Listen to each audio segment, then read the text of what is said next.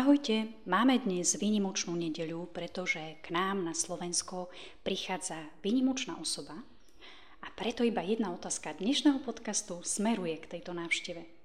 Kým je pre teba pápež František?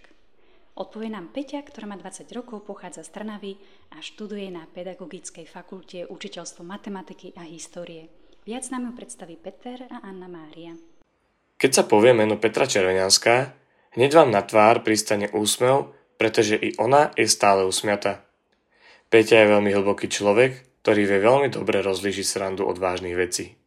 V tomto je aj super učiteľkou. Peťa je veľmi šikovná, rada doma nad vecami, no keď spomeniete kone, hneď sa celá nadchne, ako by sa zastavil čas. Jediné, čo ju vtedy vie ešte viac očariť, je slovo Boh. Peťa denne chodí na sveté omše, rada sa modlí a pravidelne pristupuje sviatostiam. Petra vždy pomôže, či už svojim nasadením v práci, rozhovorom a radou, alebo modlitbou. Preto Petra patrí medzi mojich najlepších priateľov a je veľmi obľúbená v kolektíve Salesianov v Trnave, no pre jej nekonečnú zvedavosť ju poznajú aj v iných strediskách. Verím, že po stretnutí alebo rozhovore s ňou si ju isto obľúbiš aj ty. Čo povedať o Peti? Tak začnem tým, čo si na nej všimnete ako prvé. A to je italianská gestikulácia. Rozhadzuje rukami, kýve hlavou, v podstate sa hýbe ona celá. Taká je aj pri pomáhaní ostatným. Či už pomáha babke v záhrade, doma polieva čerstvý betón, alebo v oradku, keď treba prenášať stoly a stolečky. Keď potrebujete pomoc, hneď viete, že na Peťu sa môžete spolahnúť. Tiež sa na ňu vždy viem spolahnúť, keď mám nejaký problém alebo ma niečo trápi. Peťa má veľké srdce, ktoré dokáže počúvať, to vám potvrdia všetci. Je dobrodružný typ, taký, ktorý na všetko nahovoríte. No na druhej strane je veľmi pokojná, nič ju len tak nerozhodí. A práve tento pokoj vychádza z jej lásky k Bohu. Túto Božiu silu, ktorá ju poháňa, si vždy všimnem, keď vidím Peťu sa modliť. A tak, týmito svojimi vlastnosťami posúva Božiu lásku ďalej medzi ostatných. Ahojte, keď som počula otázku, kým je pre teba pápež František, hneď mi napadlo, že Svetý Otec. No ale pre mňa jeho svetosť je niečím žiarivým, krásnym. A táto svetosť sa mne osobne spája aj s láskou. To otcovskou láskou, hej, preto, preto Svetý Otec je všímavý k ranám tohto sveta neuteká alebo neodvracia tvár od, od, od chudobných, opustených.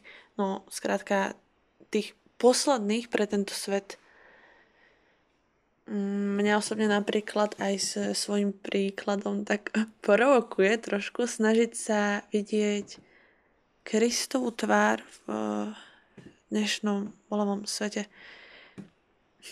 keď niekedy narazím na jeho príhovor alebo len obyčajnú myšlienočku, uh, nedá sa mi nevidieť tú lásku pastiera, ktorý naozaj chce slúžiť ľuďom. Chce tu byť pre nás všetkých a nie preto, lebo, lebo musí, lebo sa to od neho očakáva, lebo je pápež, ale z lásky spolu s nami kráča za Bohom, na ktorého neustále ukazuje Uh, živo pamäti mám moment, ktorý sa ma veľmi hlboko dotkol.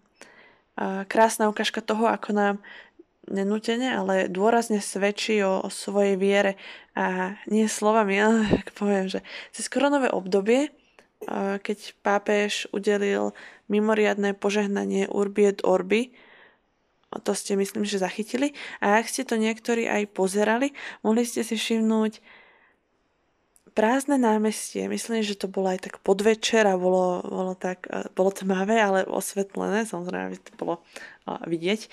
A cez toto prázdne námestie kráča pápež úplne sám. Príde pred kríž a v tichosti sa modlí za svet. Aké pekné, nie? Že vtedy zavladlo ticho, ktoré vyrušovalo ktoré, ktoré až priam nutilo uvedomiť si tento čas, kedy sa celý svet spojil v modlitbe. A to sa mi veľmi páči. Je, je vidieť, že je blízko pánovi a ostatným, ktorí samozrejme chcú, ukazuje tvár Boha, ktorá mu bola zjavená. Pre mňa je teda papež František svetý otec pre jeho milujúce srdce. Toto milujúce srdce jeho je podľa mňa veľmi, veľmi podobné tomu Kristovu.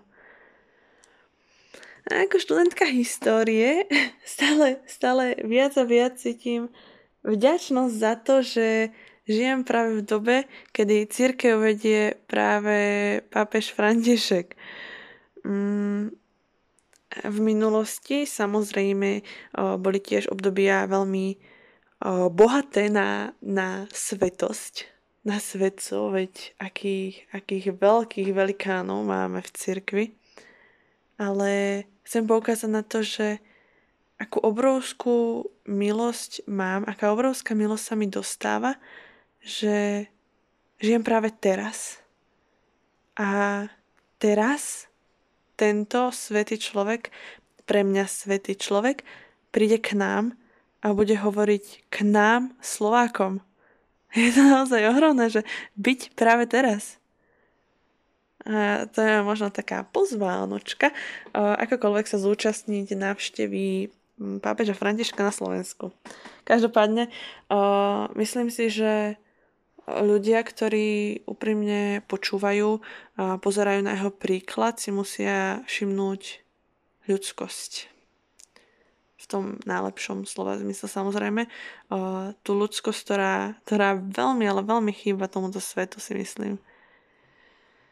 Ja osobne som to všimla výrazne v exhortácii Christus Vivit, ktorá bola určená mladým ľuďom a celému Božiemu ľudu.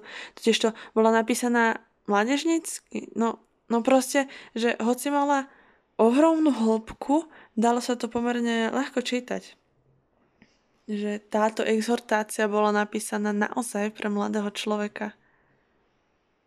Aká šupa, že, že pápež, najvyšší predstaviteľ katolíckej cirkvy a spolu s ňou sa zaoberali nami mladými.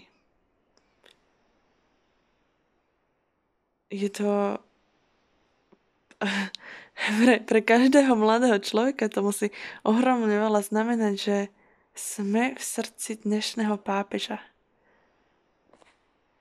Tak na záver asi, asi, asi len poviem, že som veľmi vďačná, že môžem byť formovaná vo viere aj, aj našim pápežom Františkom.